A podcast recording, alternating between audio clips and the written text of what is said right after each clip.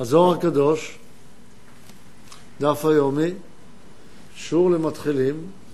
היום אנחנו לומדים את המשך מאמר הפיקודין, שהיא המצווה השנייה בעמודים קפ"ט קצ. אנחנו לא נסיים היום את המצווה השנייה, אבל אנחנו צריכים לזכור את המסגרת של הלימוד שלנו, את המצוות. בעצם באים ללמוד את מצוות התורה. כאשר המצוות האלו מהוות את השורשים לכל המצוות כולם. והם נקראים י"ד פיקודין, וזה נקרא מאמר הפיקודין. פיקודין זה, הפיקודה זה מצווה. זה המצוות שמחזיקות את כל היהדות. למדנו את המצווה הראשונה בשיעור, בשני השיעורים הקודמים, שהיא מצוות היראה, שהיא השורש והפתח לכל המצוות כולם, שבלעדיה האדם מת. מת בארבע מיתות בית דין. בראשית ברא אלוקים את השמיים ואת הארץ, זו המצווה. שמה המצווה? שהבורא הוא עליון ואני צריך להתבטל אליו. ואם אני לא מקבל על עצמי את יראת הרוממות הזו, ואני מקבל יראה רק מטעם הפחד, כדי שייתן לי תוצאות שלי בשבילי, אז היראה הזאת הופכת להיות למקל שחובט בי, ליראה שמכה בי, וגורמת לי לארבע מיתות בית דין. שהארבע מיתות בית דין מפורשות בהמשך הפסוקים. והארץ הייתה תוהו ובוהו וחושך על פני תהום ורוח, שהם ארבע מיתות בית דין, שהם כנגד חנק, סקילה, שרפה וסייף וחרב. והכל מתחיל מכך שהאדם תוהה על הראשונות. בגלל יראתו הוא מתחיל לתהות על הראשונות. ולהיות טועה על הראשונות זה אומר שאני לא מקבל על עצמי את הבורא, או את המנהיג, או את הרב, או את הכלל. כי אני בגאווה. ולכן מי שלא מבטל את גאוותו, כל תורתו הולכת לריק.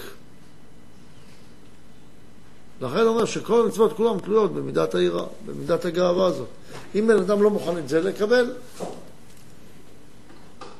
את ביטול הגאווה, שלא ימשיך ללמוד תורה. לא אמרנו מי שלא הצליח כבר, מי שלא מקבל את זה כשור שצריך להתחיל לעבוד. זו התנועה הראשונה שאדם צריך לעשות.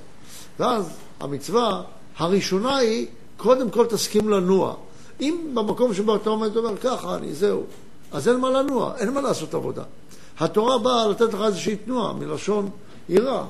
אם אתה לא בא לעשות תנועה, והתנועה היא לוותר על עצמך, אל תתחיל. אין מה להתחיל, אתה לא בא לעשות תנועה, אתה ממילא בא להישאר במקום, בשביל מה אתה צריך תורה? אבל אתה לא יכול לא לנוע. רק עכשיו תבין מה התנועה הנכונה. מספרים לך שהתנועה הנכונה היא זו, לוותר על עצמך. כי אם לא ויתרת על עצמך, ממילא נשארת במקומך, אז לא עשית כלום. ולכן המצווה הראשונה היא מצוות התנועה, אבל היא לא התכלית שאליה אתה צריך להגיע. התכלית שאליה אתה צריך להגיע זה המצווה השנייה, שהיא מצוות האהבה. אז בית המצוות הראשונות הם התנועה והתכלית שאליה אתה צריך להגיע. ומה עם המקום שבו אתה נמצא? על זה לא צריך לצוות, זה כבר בא מלמעלה, ככה עשו אותך. אז אתה הנושא, עליך מדברים. הקיום שאתה קיים זה מציאות. מפה מתחילים לדבר. ואומרים לך, אתה הנושא, איפה הנשוא? אתה צריך לנוע. לאן? למושא התנועה. אז אתה הנושא, והתנועה היא היראה, והתכלית צריכה להיות אהבה. אהבה צריכה להיות אהבה שלמה. במה היא תלויה? אם התנועה היא תנועה שלמה. אם התנועה תהיה תנועה לא שלמה, אז אתה לא תגיע לאהבה, אתה תגיע למקום אחר. אתה תלך לירושלים ופתאום תמצא את עצמך במכה, ברומא, סליחה, בצור. עדיף שתבטל את צור את הגאווה, תבטל את מצרים, תצא מעבודה זרה, תצא מתפיסת פרעה שלא מכיר שם הוויה, מכיר רק שם אלוקים. אני הבעיה, לא מכיר. מי השם אשר אשמע בקולו?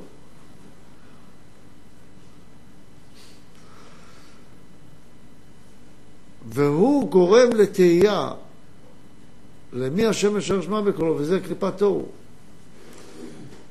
אז הוא לא יכול להגיע אלא לצור, ולא לירושלים. אבל מי שמוכן לבטל את צור, אז מהעצים של צור בונים את בית המקדש, שהיא אהבה. וזה פיקוד הבית. המצווה השנייה, בקצ"ח אומר, המצווה השנייה היא מצווה שמצוות היראה מתאחזת בה ואינה יוצאת ממנה לעולם. אין אהבה בלי יראה. אהבה מחייבת תנועה, כי אתה לא נמצא במקום אהבה. אתה לא יכול להגיד, כזה אני, אני אוהב. אתה לא כזה. אתה בטבעך אנוכי וגאוותן. כי נתנו לך את הבריאה שהפרידו אותך מהבורא. עכשיו אתה צריך להתחבר לבורא. אז אתה צריך לעשות תנועה. תנועה זה לעזוב את עצמך. אבל לאן אני אלך? אל המקום אשר הריקה. מהו המקום? אהבה. לכן אתה חייב את היראה בשביל אהבה. והיא אהבה שיואב אדם את אדונו, אהבה שלמה. ומהי אהבה שלמה? זו נקראת אהבה רבה. מה פירשת לי? מה זה אהבה רבה? שכתוב יתהלך לפניי ואהיה תמים. על מי זה כתוב? אז על אברהם כתוב, התהלך לפניי ואהיה תמים. מה זה תמים? תמים זה לא אחד שלא מבין מה מדברים איתו. תמים פירושו שלם באהבה, שתוכו כברו, ולא ערמומי שמנסה להראות בחוץ דבר שונה ממה שיש בו בפנים. שרוצה לייצר מצג שווא, כאילו יש אהבה, אבל אין תוכן של יראה מבפנים. אין ויתור על משהו פנימי, על הגאווה של, של האדם. אין ויתור פנימי, אבל מבחוץ כאילו הוא אוהב. וזהו שכתוב, ויאמר אלוקים יהי אור. זוהי אהבה שלמה, הנקראת אהבה רבה. וכאן היא מצווה שיאהב אדם את אדונו כראוי. ולמדנו כבר, חז"ל אמרו לנו, אהבה שתלויה בדבר אינה אהבה. דבר נקרא רצון לקבל. אם אהבה תלויה ברצון לקבל, בטל דבר, בטל אהבה. בטל הרצון לסיפוק אישי, מתבטלת אהבה. אהבה, לא, אהבה אמיתית לא יכולה להיות בנויה על סיפוק אישי. אם היא בנויה על סיפוק אישי. זאת אומרת שאתה לא רוצה לעשות את התנועה מצור לירושלים. אתה לא רוצה לעשות תנועה, אתה לא רוצה לצאת מגאוותך, אתה רוצה להישאר במקומך, רק שהאהבה תבוא אליך. אתה אומר, אני פה, שהתכלית תבוא אליי. יש ספר תורה, אני לא הולך אחריו, שהוא יגיע אליי, אני צריך ללכת אחריו. אם אני לא מוכן לצאת ממקומי, אם אני לא מוכן לצאת ממצרים, מאור כסדים, אז אני לא אגיע לארץ כלל.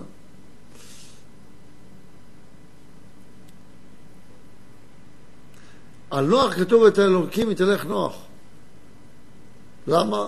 כי נוח לא הייתה לו אהבה שלמה. היה צריך סעד לתומכו. מה הסעד? רצון לקבל. כל זמן שטוב לי, אני שמח, אני אוהב את השם. אבל אם לא טוב לי, איך אני אוהב את השם? אבל אברהם שהוא מיתת החסד, שמיתת החסד זה ויתור עצמי גמור, נקרא אהבת חסד. ואהבת חסד היא אהבה שלמה. אהבה שלא באתי מתוך אינטרס אישי לאהוב. אהבה שבאתי לתת את כל כולי למקום המשותף ביני לבין הבורא, לשכינה הקדושה. עוד קצ"ט. אמר רבי אלעזר, אבי, כך אמר לרבי שמעון בר יוחאי, אהבה בשלמות, אני שמעתי פירושה. אמר לו, אמור בני לפני רבי פנחס. כי הוא נמצא באותה המדרגה. ואם הוא נמצא באותה מדרגה הוא יכול לשמוע. למה צריך להשמיע למישהו שכבר נמצא במדרגה הזאת?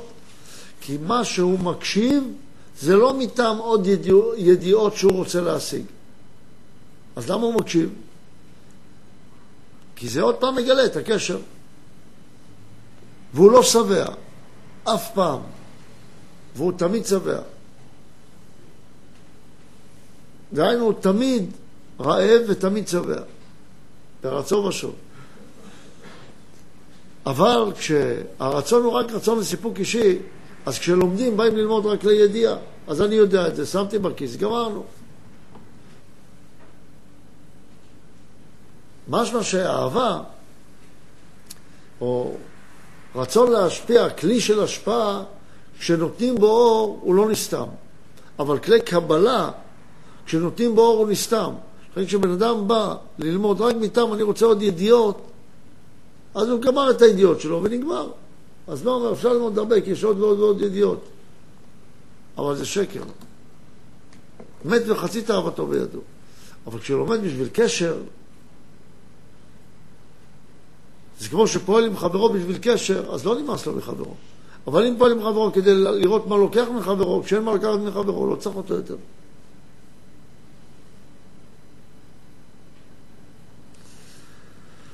אז לכן הוא בא ואומר לרבי פנחס, וזה כאילו הזוהר גם מרמז לנו על זה, כי הוא נמצא באותה מדרגה.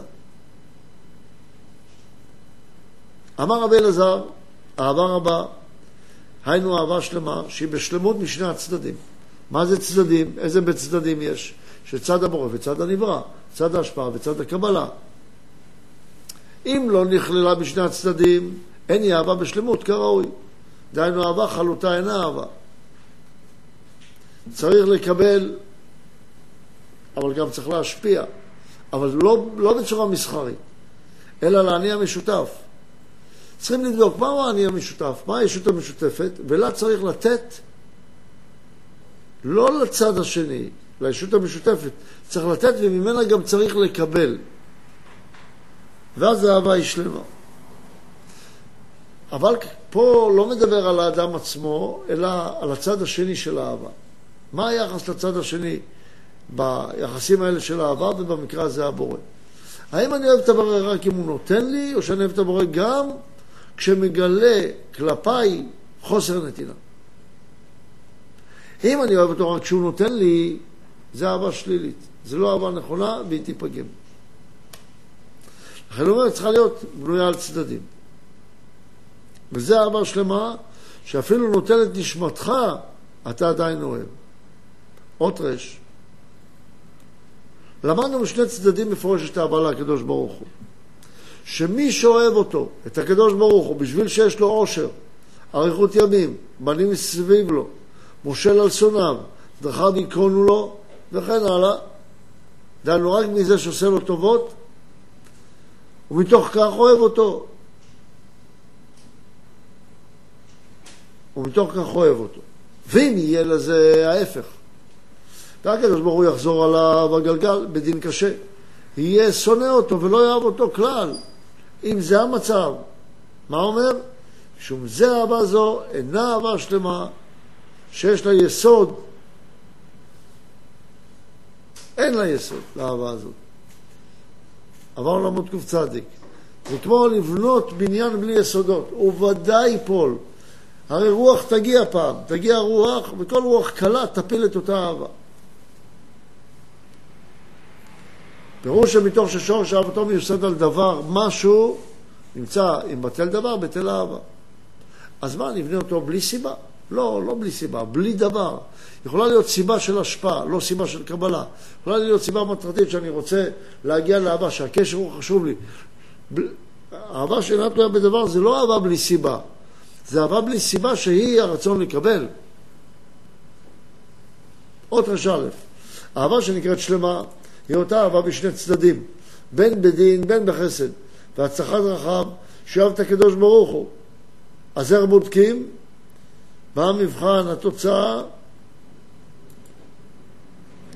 מבחן התוצאה, בזוכרי בו אינו מניח לי לישון. שהאהבה היא הדבר החשוב לי. שהצלחת רחב, איך אני בודק אם אני הצלחתי? לא אם קיבלתי, אלא אם אני אוהב את השם. כמו שלמדנו, אפילו לוקח ממך את נשמתך, זוהי אהבה שלמה שהיא בשני הצדדים, בחסד ובדין. ועל כן האור של מעשה בראשית יצא, ואחר כך נגנז. למה? כשנגנז יצא דין הקשה. ונכלו בית הצדדים חסד ודין יחד שיהיו שלמות, זוהי אהבה שלמה כראוי. ולכן אפילו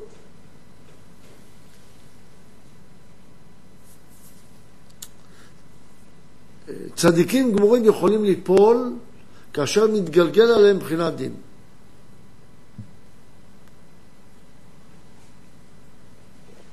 ולא מקבלים את ההערה שהם חשבו שהם צריכים לקבל. אז מה הם אומרים?